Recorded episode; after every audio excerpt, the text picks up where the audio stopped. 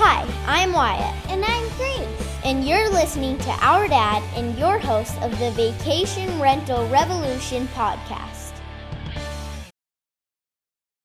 What's up, guys? Welcome to another episode of the Vacation Rental Revolution podcast. I'm your host, Shawn Moore, and I am really excited about our guest today.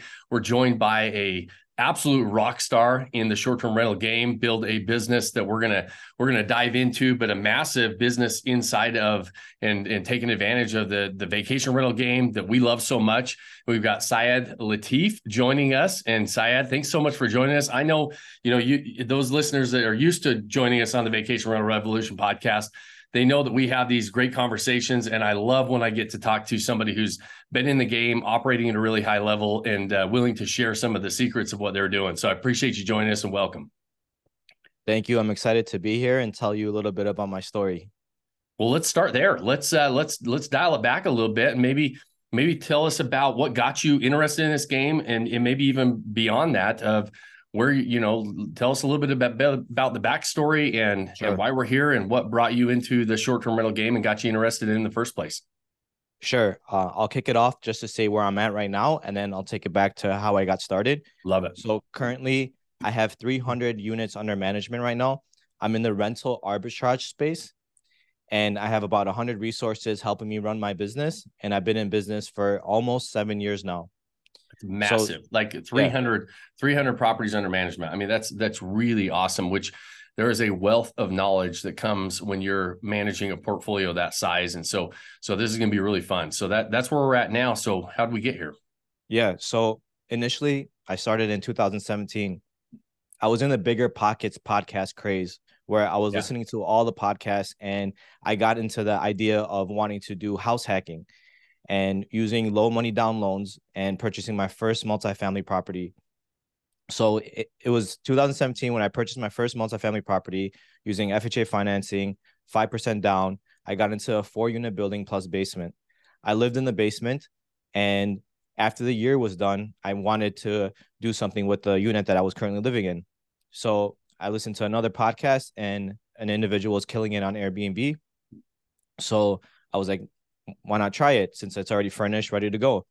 So right when I put it onto Airbnb, uh, I made double the rent, and I was like, whoa, like what's going on? Like double rent for um this place. It's not even a nice place, you know. Uh, yeah. Uh, but people, it's high demand. Then I will started getting into my spring and summer season, and I started to make three times the rent. And then that's when like my eyes opened up, and I said like, wait, like I want to make the remainder of my building um Airbnb as well. So the tenants' leases were up for renewal, and many of them chose not to renew. Um, they were either like purchasing a house or wa- wanting to yeah. move somewhere else. So I put their units on Airbnb, and immediately right off the bat, every unit I put on Airbnb, it was making three times the rent. So that's like three, four months into Airbnb. I was like, okay, this is a once in a lifetime opportunity.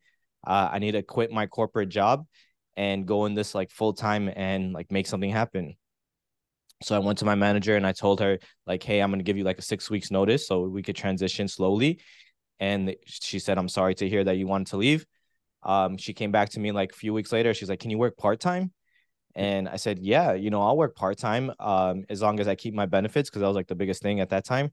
Yeah. And uh, so I was working part time, but it was really not part time. It was really I was just there, and then I was working on my uh starting my Airbnb business. So finally, after the year was complete, they're like, okay, we don't need you anymore. So that's when on January 1st, 2018 is when I started doing this full time.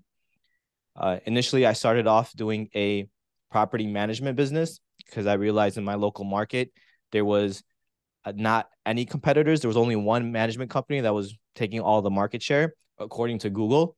So I was like, okay, let me invest some money into SEO and let's see uh, if I could get onto Google as an Airbnb management company. And like I just spent like two thousand dollars and I was number one on Google because there's no competition. They didn't spend yeah. money on SEO or anything. Um, so that's when like the leads started coming in fast. And I thought I was like the genius. Like I was like, this is like amazing. Like um, I'm already making more money than I made at my corporate job. Um, like this is it. You know, I'm ready to go. I started getting a few clients. I uh, started working on onboarding them, and then after a few months, after a few months, I realized like wow this property management model is difficult. It's challenging. It's like i'm somebody's assistant. They keep telling me to do this thing and that thing and this thing and they're not happy with what i'm providing them. Um they're not solely caring about just the dollars that are coming in. They really care about like other aspects of like a certain painting or how i'm uh, a certain guest that came in and it was taking a toll on me it, the biggest thing that took a toll on me was um, I was able to get a client that had distressed Airbnbs in my market. The way I found them is I just went to Airbnb and I saw she had terrible reviews. Right. So I was like, hey, you know, I could help you get your reviews up. I could make you more money. So I spent, you know, three, four months onboarding them, pitching to them, onboarding them. And then finally, I one month into the operation, she cut me off. And I'm like, whoa, I just like spend like four months of my time and for all this. And um, she just like, you know, cut me off so fast. And I'm like, I don't want to ever have this situation again.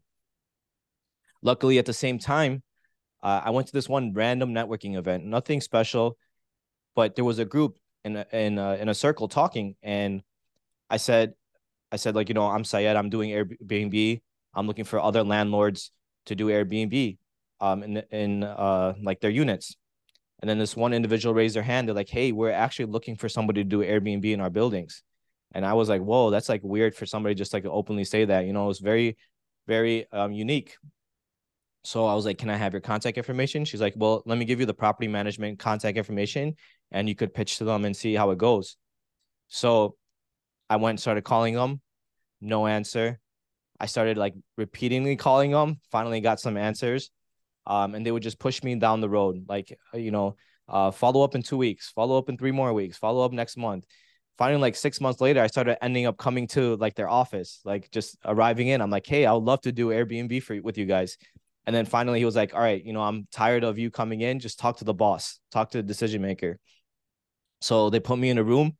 Uh the the the boss walks in and he was like super alpha did not let me say a word just like said like listen i'm not getting in the airbnb business i'm not getting in the furniture business i have no need to do this you see the big big business I have in real estate. I have a thousand units here, and he just kept going off how he would never do it. And then I said, okay, you know, last ditch effort. Can I rent two units from you? And I buy the furniture, I take on the risk, I handle everything, and I just pay you the rent. And then he was like, you know, if you pay me the rent and don't cause me issues, take these two units. So I took those two units uh, three, four months later, I was like, hey, can I get four more units? And he's like, you've been doing good. Take these four units. A couple months later, can I get five more units? He's like, yes, of course. I like working with you. Take five. Finally, he came to me. Opportunity is like, hey, I have these like 15 units that I just rehabbed. Uh, would you like to take those on? And I said, yes. So like quickly with this one landlord, um, I went from you know two units to 35 units within a year. Yeah. And I, I realized this is the model that I like, this rental arbitrage model. When the word rental arbitrage didn't exist when I did this model, right? Right. This came right. out in social media years later. Uh, so uh, I was like, wait, this is like amazing. He's not on my ass, like for like um how I'm doing things. I'm just running my business and I'm paying them the rent, and I don't have to have another person telling me what to do, how to do it. And that's when like the whole rental arbitrage business came to me and me saying that, hey, I want to take this full forward. And that was in the end of 2018. Am I following the timeline right? Yes, right into 2019. Timeline, yes, correct. 2018, all of 2018, 2019 is when I scaled up to those 35 units. Nice, yeah, and, and I and you know those a lot. There's a, so many people that have been introduced to the short term rental world post COVID, right? And right. and not as many were in the game pre-COVID. And that and I was, you know, I bought my first short-term rental back in 2006 and so I know how that game was, but you know, 17, 18, 19, we were seeing some nice momentum in the short-term rental space. Nothing right. like we saw after COVID hit where it just completely spiked, but right. it was there was nice momentum, but again, not a lot of people talking about it, not a lot of people doing it. And I love when I hear stories of businesses how they grow kind of organically, right? And right. and just like you said, you you went into it with kind of with one goal with that property owner who had all those units and it turned into something else but then all of a sudden you started to realize the possibilities of this biz business model for you personally so we're so we're at the 35 units And right. that's when the light bulb's really starting to go off, it sounds like, and saying, okay, I, I think that there's, I think that this business model has some legs for me, right? Yeah. Yeah. And like the one of the biggest ways I was able to scale with this landlord is I would ask for concessions up front. And at the time I was new, I didn't have any money. So and he had so much inventory at any given time. He had 200 units vacant at any every single month, right? Yeah. He had thousands of units. Um, so I was asking for two to three months free up front, and uh, because of the seasonality for him as a as a landlord during slow season for him, uh, he said, "Sure, you know, take it," and that allowed me to pay for my eight thousand dollars worth of furniture and to yeah. recoup it back within those two to three months. Then yeah. I just take that money and then recycle it again. I didn't need to get like outside funding or any of that. Uh, I, I, I don't get those deals anymore. Don't get me wrong, but yeah. back then when I was like super motivated, I would like beg for those deals. So, uh, I was able to get 35 units, and then, uh, we started doing sh- deals on handshakes, which was a mistake for me, mm-hmm. um, uh, because we were adding so much so fast, and he, I was excited, he was excited, or maybe he he wasn't excited, he just didn't care. Um, we started doing deals on handshakes um, then I started getting into my slow season, and I was like, wait, my winter season, I'm about to lose a lot of money. And what if he puts me in a situation where after this winter season, he just tells me to pick up my stuff and leave? Then I did this all for no reason, right? Yeah. Um, and I have all my eggs in one basket, and um, I can't just trust one guy, right? Business is business. So, um, I was like, I need to find other landlords that would want me to be in their buildings as well. Uh, but now I'm more established. Uh, I have a reputation. I have some experience. I have one of the biggest landlords in my market, tell uh, like working with me. So mm-hmm. my second pitch to the next landlord was much easier than my first one, because I simple name dropped. I was like, listen, I do business with X Y Z. I have 35 units with him. Can I have two units with you? And instead of six months pitching them, it ended up being two months. Right. You know, and he's like, take these two units uh, eventually now with this second landlord, I have maybe 80% of my business with now. Okay. Um, I have maybe not 80, 70, percent of my business. I have about 180 units with him. Wow. Yeah. It's- um, so, uh, so I'm not doing business with the first guy anymore, but the second guy, he's my livelihood and he saved me um through some bad times where you're already going through my timeline to figure out what's going to happen next, right? Yeah. So pre-COVID, post-COVID. So um so okay, so back to back to my story. So 2019, I get a second landlord. Business with the first landlord's going good. Um, we ended up doing a contract, a commercial lease, which was bad to do after we got units because then you start arguing about certain terms that um could have just been done with before, you know, and uh, so our relationship kind of went bad. We stopped talking to each other. So I'm not adding more units with him anymore, you know? Yeah. So um he put me on the back burner. He, was like, listen, you know, I have 2000 units. I I could care less about your 35. Stop, stop talking to me now, you know? Right. And I think it's probably because of the negotiation style I had, but I was like nervous, you know, I, I didn't know what I was doing. It was, I'm new to this. Right. Right. Um, so our relationship is not that good, but now I want to make sure my second relationship is good. So I'm adding units with him. Um, same model, two units here, one unit here, five units here. I am starting to add more units with this individual. Uh, a interesting opportunity came to me. Uh, there was this company called rented.com. Um, now they're a revenue management company, but yeah. before they were a company that uh, they talked to landlords and they signed the leases, then hired local property managers like me to manage it for them. They pay the landlord, they pay me, they collect some fee, right? Right. They initially started that business model. Um, they had all the press behind them, raised a hundred million dollars. They have Vacasa's uh, CEO Cliff Johnson or whatever his name was, and uh, they had big landlords starting reaching out to them they then they reached out to me. Can you manage this uh new property new property development that's coming up in this luxury A class building, hundred million dollar building, three hundred fifty units, pools, gyms, blah blah blah. Um, it had everything. They're like, can you help manage this? I'm like, yes, of course, you know, and so they put me in a room with like the developer, brand new building. The reason why um he has rented.com and me sitting at the table is because uh it's his first luxury development he made and he did not do any pre-leasing. So he received the certificate of occupancy and a 350 unit building is empty. So now it's time to lease up that building.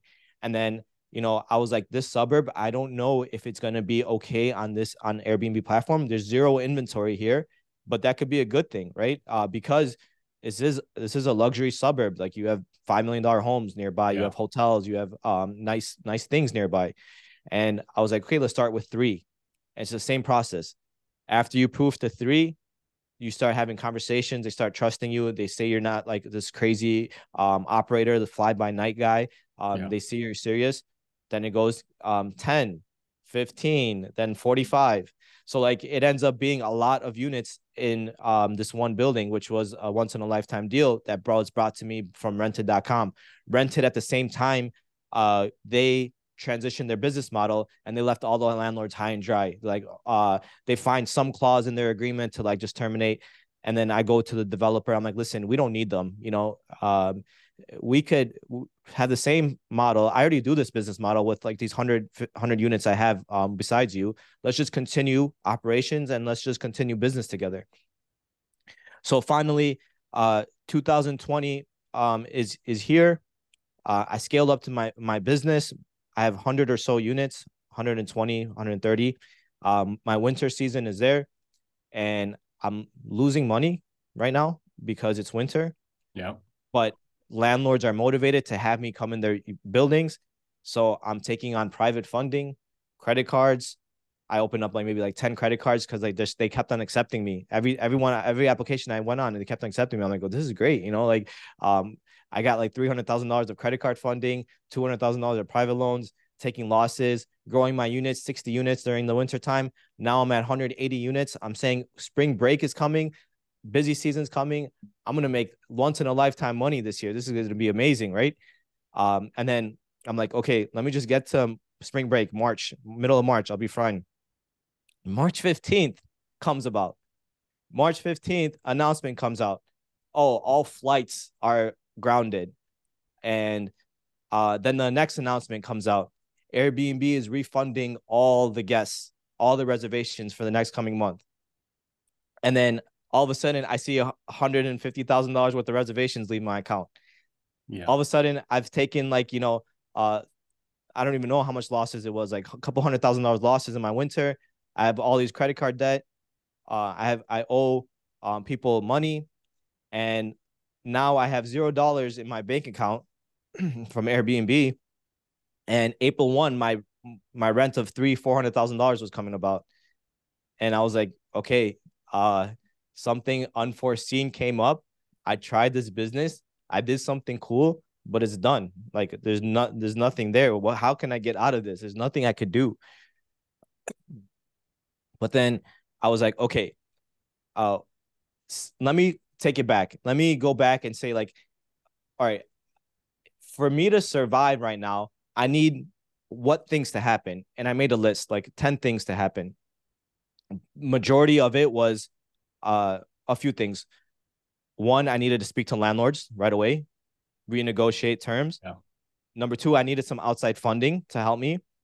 Uh, so quickly, the outside funding part was uh, I had to refinance one of my properties, and interest rates were super low, and I made some uh, forced equity on uh, one of my buildings. So I took out a hundred thousand dollars.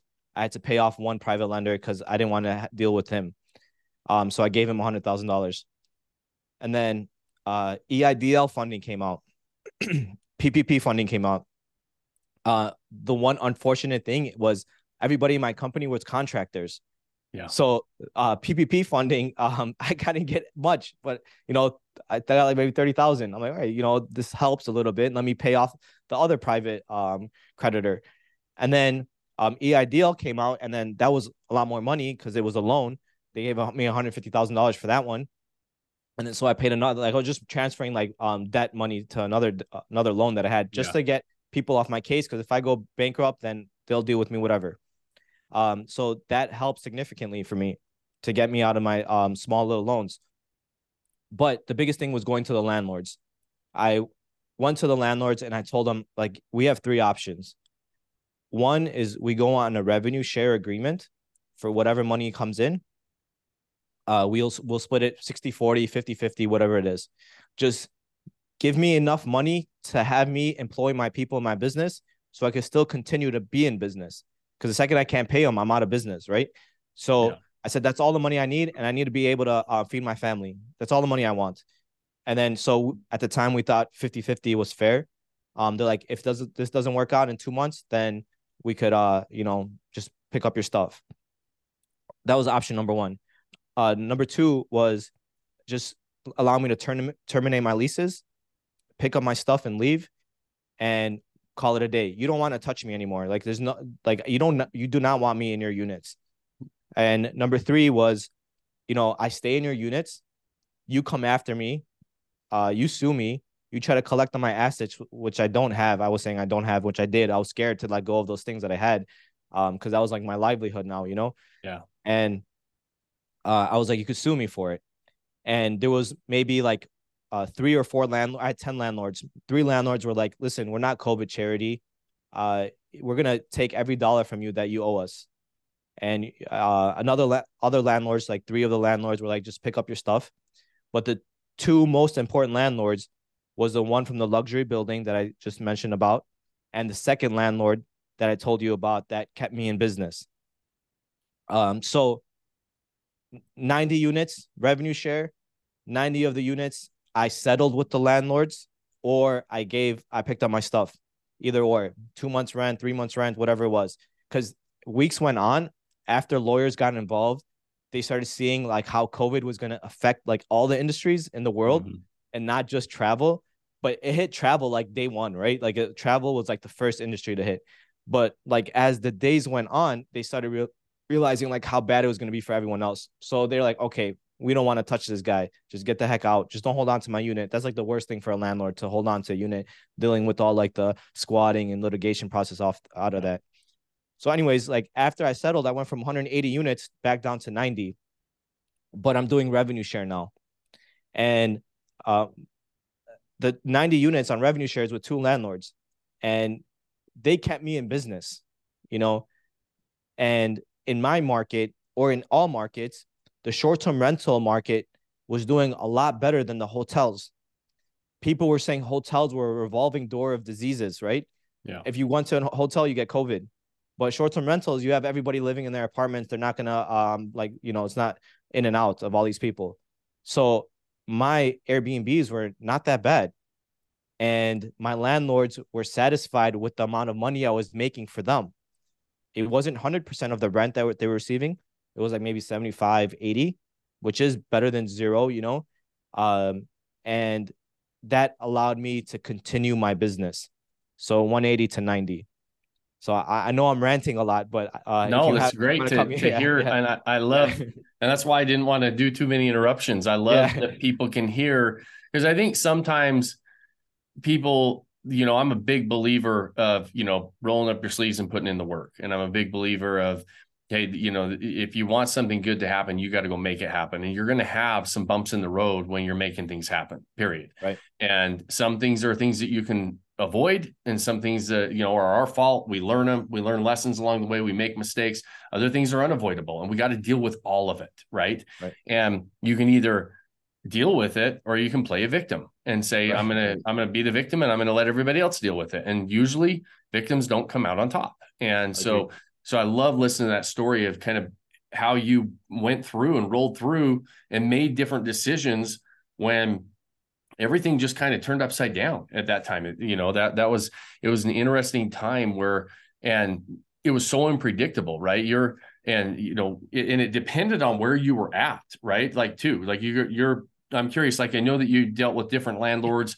Is your portfolio concentrated in the Chicago area where you're at? Is or would yeah. you you know do these landlords have um you did so your portfolio was in in your you know in your area that you're local to majority of my portfolio is located in Chicago and Chicago suburbs. Yeah. Um, these landlords, some of them are national, not national, meaning like there may be like three, four, five markets. Right. Um, but I have not focused with going to other markets outside of those, uh, outside with those landlords. And and so I will say, like, there's some of those those major metro areas seem to be more shut down and more locked down than some like vacation destinations, for example, in short term yes. rentals, right? Yes. And so right.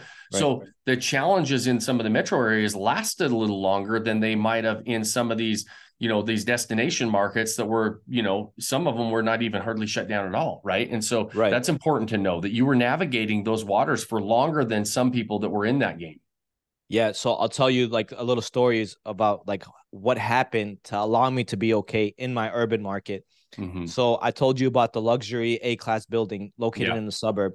So at the time in in Chicago, there was a lot of like the riots and looting and all yeah. the craziness that was going on, and uh, uh, everyone was saying like Chicago's unsafe. People were in their small little apartments, wanted to get out and wanted to go to vacation rental markets and um, other things like that. But uh, the suburb was like this next best thing, right? So, yeah. um, my complex had the nice pools and like the nice everything. So when maybe 50% of my business was at the time 90 units, like 50 units or whatever was um, in the suburbs, everybody from Chicago was coming over to the suburbs at that time. And right. all of a sudden I had great demand in my su- suburb building. But in addition, in Chicago, there was a huge decrease of supply that left the market because of COVID and regulations. So it went from maybe 6,000 short term rentals during that time. It over like a month period, two months period, went to 3,000. Yeah. So uh, when when that happens, that helps with like you know rates and demand a little bit because there's sure. still people traveling a little bit, right? Yeah. Um, each market was specific to what happened in that market, and all I care about is my market, right? So this is a story in my market. So um, yes, urban got hurt. Uh, my specific urban market got hurt, but not as bad as others. Yeah. In addition, my luxury building in the suburbs helped offset some of like the lower demand that I was receiving in my entire business. So that's kind of the story behind mine. Yeah, and and going yeah. through and, and the reason I, I think that's important too is we as we unpack like the the journey there is you're able, you know, I always hear people when they look from the outside looking in, you know, your armchair quarterbacks and saying, well, yeah, that worked for you because you got, you know, all these different things lined up. Oh, yeah, you could do that, but I can't, right? We've heard that right. so many times when we, you know, I know that you help mentor people and coach people. I do as well. And it, you know, I always tell people most of the time they, you know, we get in our own way, and and that's one of the number one ways we get in our own way is looking at somebody else from the outside looking in and and saying, well, they could do it because of this. You you went through a really tough market and a tough yeah, uh, yeah. way, and you were able to make decisions, renegotiate, do different things. Some things went away during that time, but it also opened up different opportunities. But you learn a lot, right? You become right. a lot more resilient. You become right.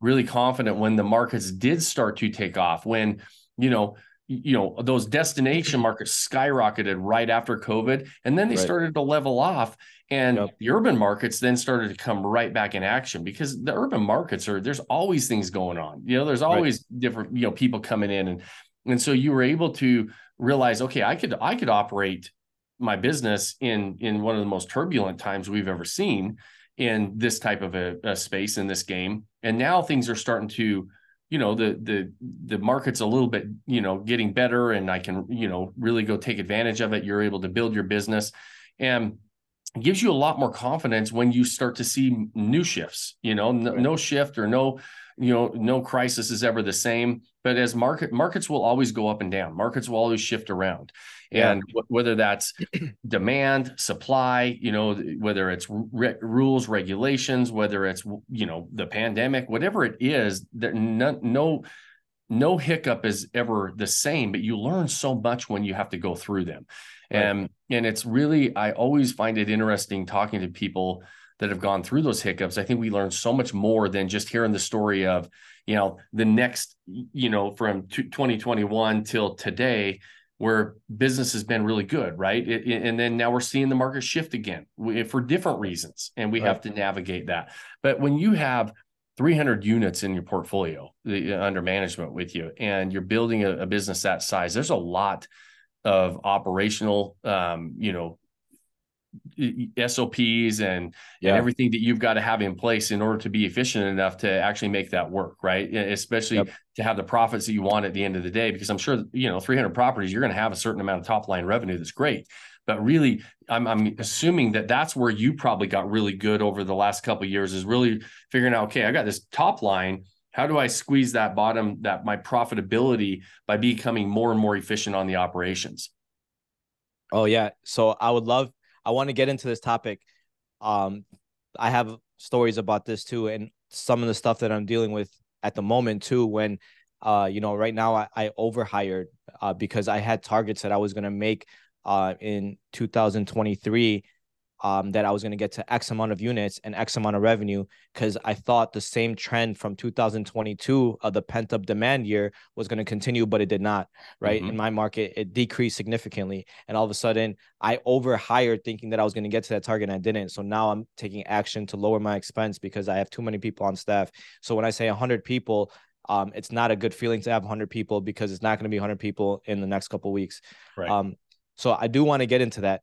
Um, but I do want like the audience to understand like from 90 to like how did I get to this like uh yeah. 300 um and like to finish the timeline. Um and then I would like to talk about like the details in my business if that's okay with you. Love it. You love it. Okay. Yeah, let's let's go there. Okay. So um back to the COVID, you know, I had 90 units and now I'm on revenue share. The demand is good in my markets. Landlords are happy. Uh then an opportunity came to me again a once in a lifetime opportunity that I will never see again. Uh, there was a big company that had maybe thousand units in nationally called Stay Alfred, and they could not survive the pandemic. They were in the middle of a funding round right when the pandemic hit, and no investor wanted to invest in this industry during that time, so they couldn't raise funding, so they had to sh- uh, close down doors. And at the time is when like COVID happened and the opportunity came like, hey, they're looking to sell their furniture. And I was like, like, listen, I'm trying to just survive in my business. I could care less about uh their furniture. Um, like I can't even offer zero dollars or I can't even offer a dollar on on their furniture, you know. But the individual who brought me the opportunity was like, listen, uh, offer a dollar then and see what happens. And so I ended up offering two hundred dollars per unit um to stay to stay at Alfred's liquidation attorney and maybe like three, four, five months later, they came back and said like, "Hey, we accept your offer." Wow. On these like on these like twenty units, and like it costs like you know eight to ten thousand dollars per unit for me to furnish. Stay Alfred probably spent fifteen thousand because they like spending money when they have a lot of money. Yeah. Um. So I ended up getting that furniture from Stay Alfred, and at the same time, my landlords were not doing too well because there was a lot of less demand for apartments in Chicago. So I was like, can I continue to add units with you and that revenue share agreement that we have going on that's working well? And they're like, yes, take these units. So I'm, I was moving furniture from Ohio, from Minnesota, Atlanta, Dallas, and I was putting this furniture into those units. And then I go back to the stay Alfred attorney. Can I buy 20 more? Can I buy 30 more? I ended up buying 150 apartments worth of furniture from mm-hmm. Stay Alfred's bankruptcy and Domio's bankruptcy in total. I had 150 apartments. I had warehouses like everywhere. I had like four warehouses. Yeah. I was sending people to all different cities. I was googling how to um how to like get a truck from one location to another. I was then I found out there's a Uber Freight at the time. I don't even know if it exists anymore. And then I was getting movers from Facebook groups. I was um, getting warehouses in multiple locations. Uh, but I needed to be month to month because I didn't know what I was gonna do. So I had to negotiate that with like the landlords. And like literally like overnight I became like a warehousing logistics freight company, you know, because I had this once in a lifetime opportunity for furniture, pennies on the dollar. And I was found an opportunity with my landlords to move this furniture in. So I was like, hey, this is like um like this is gonna be my a million dollar gamble. Like I'm gonna spend a hundred thousand dollars on this, but if this hits, I'm gonna make a million dollars from this, you know? Yeah. And so uh it hit, you know.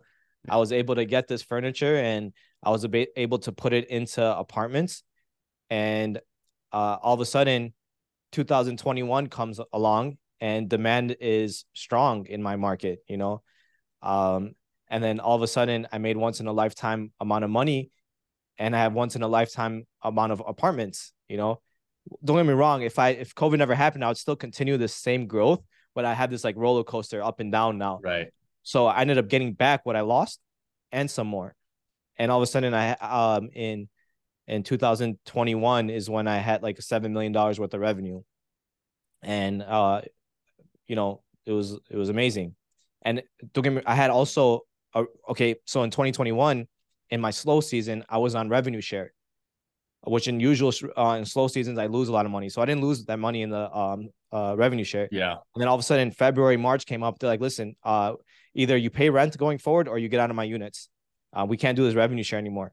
And then so I'm like, all right, I'll pay rent. So all of a sudden I, I avoided the slow season. Now I'm paying rent. Now I don't have to pay the extra money in the summer to them. It was just like the timing of it just like worked yeah. out in negotiation. Lucky, right? or you make your luck happen. Anyways. Yeah, you make your luck. Yep, yeah, I right. totally agree. So um, that was 2021. I made once in a lifetime amount of money. 2022 comes up, and I'm like, okay, so this summer, now I'm seeing that there's gonna be a pent up demand. Like I know 2022 is gonna be a once in a lifetime opportunity. Now I'm even adding more units. Uh, I do get my slow season losses now, which I n- didn't get last year. Um, but now I have more units and all of a sudden it was like May where like the mask mandates dropped and uh everybody's like okay COVID's gone everyone could travel again everyone's out and about and I had the craziest summer I ever had in 2022 I was making you know a million dollars a month uh, in uh in revenue and um there was a lot of pent up demand it was amazing I thought I was a genius uh, I'm like okay now my next year I'm from like 250 units. I'm to get to 400 units. Uh, I'm to hire my dream team employees, US resources, Filipino re- resources. Let me build out my perfect organization, start hiring, hiring, hiring.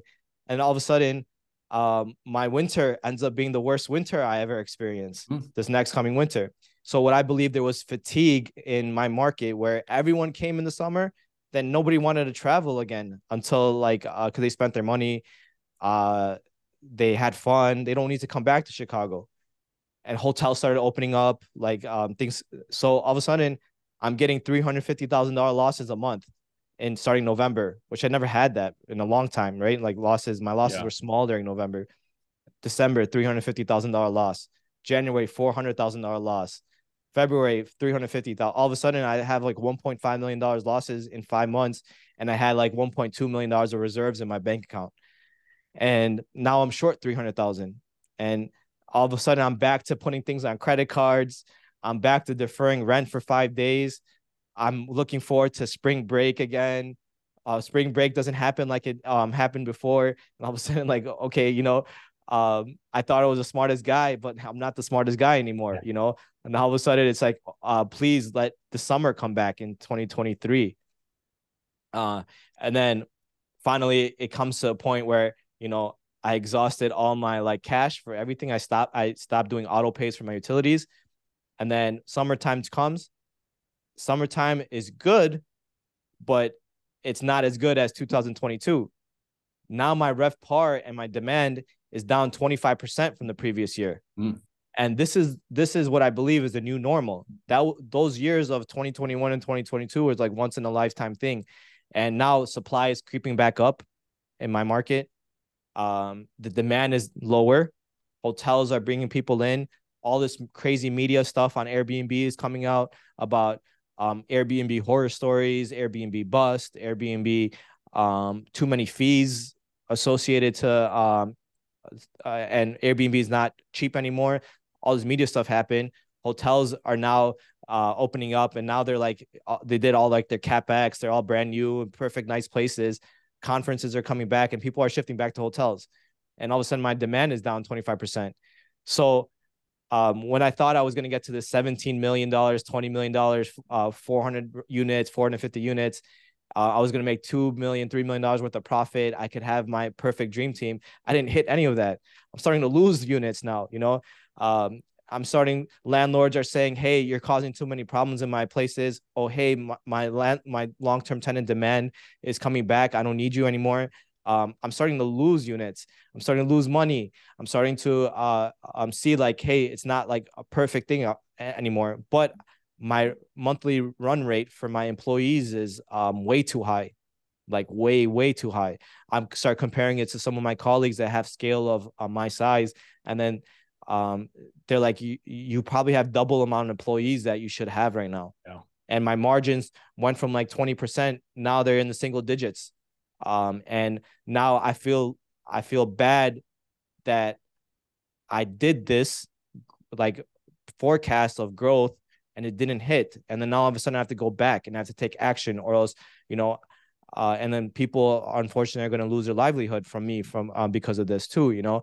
So you know i feel bad now that i i was too ambitious too too much growth made some of the wrong moves didn't see what was coming about you know i make some decisions that are right like i made a couple million dollar wins that are right but you know on the other end i'm to uh, make some wrong ones and this is my wrong one now i have to adjust again but um for me is like i have to make this like I have to start from scratch now. I have to be like, okay, at my size now, you know, 300 units, but I have some landlord terminations coming up in a month or two. That's going to bring me down to 275 then 260. You know, I'm going the wrong way.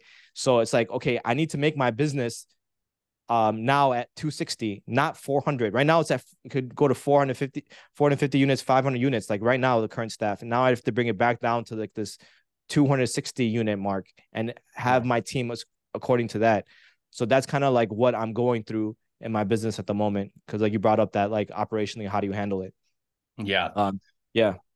Yeah, it's it's really an interesting journey, and I love and really appreciate you sharing it because I think people there's so much to unpack there. But it's yeah, there's there's a lot of lessons, and it's something that and I 100% want to put a kind of an exclamation point on when you said those years of 2021, 2022, those were blips in the market. That was never going to be the new norm, right? That we we've got to be able to uh, recognize that that's what that was, right? We, that we kind of did a lot. Of, I mean, we had the never-ending summer for almost a year and a half, two years, and right. and we had a lot of a lot of people traveling. The supply and demand gap was was still fairly wide. There was there was a lot more demand than supply. Demand continues to go up, but supply has gone up significantly. So everybody's fair share of business has gone down right? And so you know we've been eh, you know as we've we've gone through some of that same thing where we're really interested in maximizing a smaller portfolio and really getting rid of the assets in the portfolio that aren't high producers. I believe that now going forward in you know short-term rentals are a mainstream asset at this stage. Vacation rentals are not going away. Short-term rentals are not going away right? They're not I mean, it makes good headlines to say Air, Airbnb's done and short-term rentals yeah. are done. That's not going to be the case. There's a place for hotels. There's a place for short-term rentals. Neither one of them solve the problem of the other. And so, and, and it's such a preferred way to stay and travel at this stage for a lot of people. That being said, in any mature market, and as this market has matured, the top 20% of properties in most markets make 80% of the money. And and that's true across markets, but it's also true in our own portfolios many times, right? And right. so we're always constantly looking and saying, okay, what are the what are the properties in our portfolio that make us the most amount of money and how do we maximize those and get more of those and weed out the other ones that we don't have so you it sounds like you're going through that right now in your business and there's not always you know when when that supply and demand gap is wide in business, you just want more inventory, right? We want more, we want to add more to the supply because we want to get our our share of that business and that money that's out there.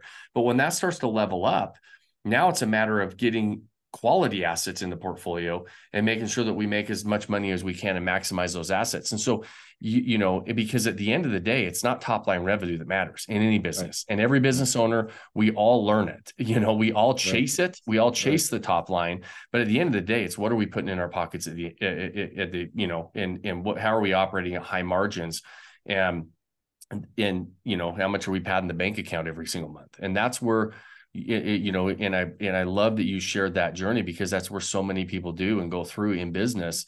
And that's where you're at now. It's like hey you built a really good business. You've learned a lot of lessons. You understand operations.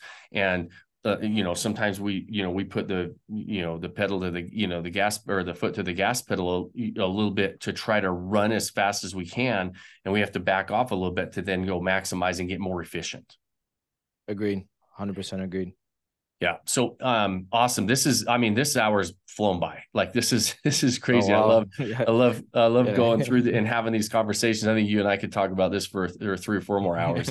um but those, you know, I I like to always kind of dial it back and and Yeah. really bring in Syed the you know kind of the key points and the lessons learned and and if you could you know I always like to to toss it back to you and and just say you know as as you're going through the story as you're in right now in today's market and understanding that we're you know the market's leveling off the opportunity is still there i believe. I mean uh, you know I, I think that there's actually a major opportunity. You you you see some of the biggest growth phases during some of the you know kind of the slowdowns or sign and we've got kind of a weird market where people Yeah. are kind of saying where where are we at right now? Right? And and there's a lot of different things that we could unpack there. We won't go there right now because we're we're running out of time but it's uh but from your perspective what are you excited about right now? What are some of the things that are on your radar to pay attention to that that will give you a little bit of pause that you want to make sure that you navigate? And maybe because with your experience i think it's important for somebody that's diving into this game right now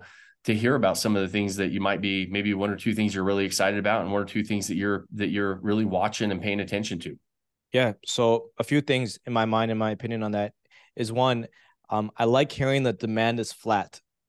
Right. Um, that goes to me like I was scared like recessions are coming up, people are gonna take away um their extra uh, extra money that they have and not traveling and stuff. But I like seeing that nothing crazy is happening from um spending. You, you see like the um the US is increasing rates and doing all this stuff to slow down the growth, but nothing is slowing down this growth. And to Mhm. me, that's great, right? I want growth. Yeah. Uh, right selfishly, for my business, I want inflation, right? I want people Right. spending money. right Um, I don't care about how much gas costs. I don't care how much milk costs. Um, I want more dollars in my pocket, right? So, um, for me, demand being strong is a good thing. Um, at this, like you mentioned, but supply is increasing quickly, and that's what's what's going on in the media right now. And uh, for me, yes, there are markets that supply is growing too fast or it grew too fast, especially during COVID, and everyone started pouring into those high hot um demand vacation rental markets. But that was not a long term thing. Like eventually, that's gonna um die out.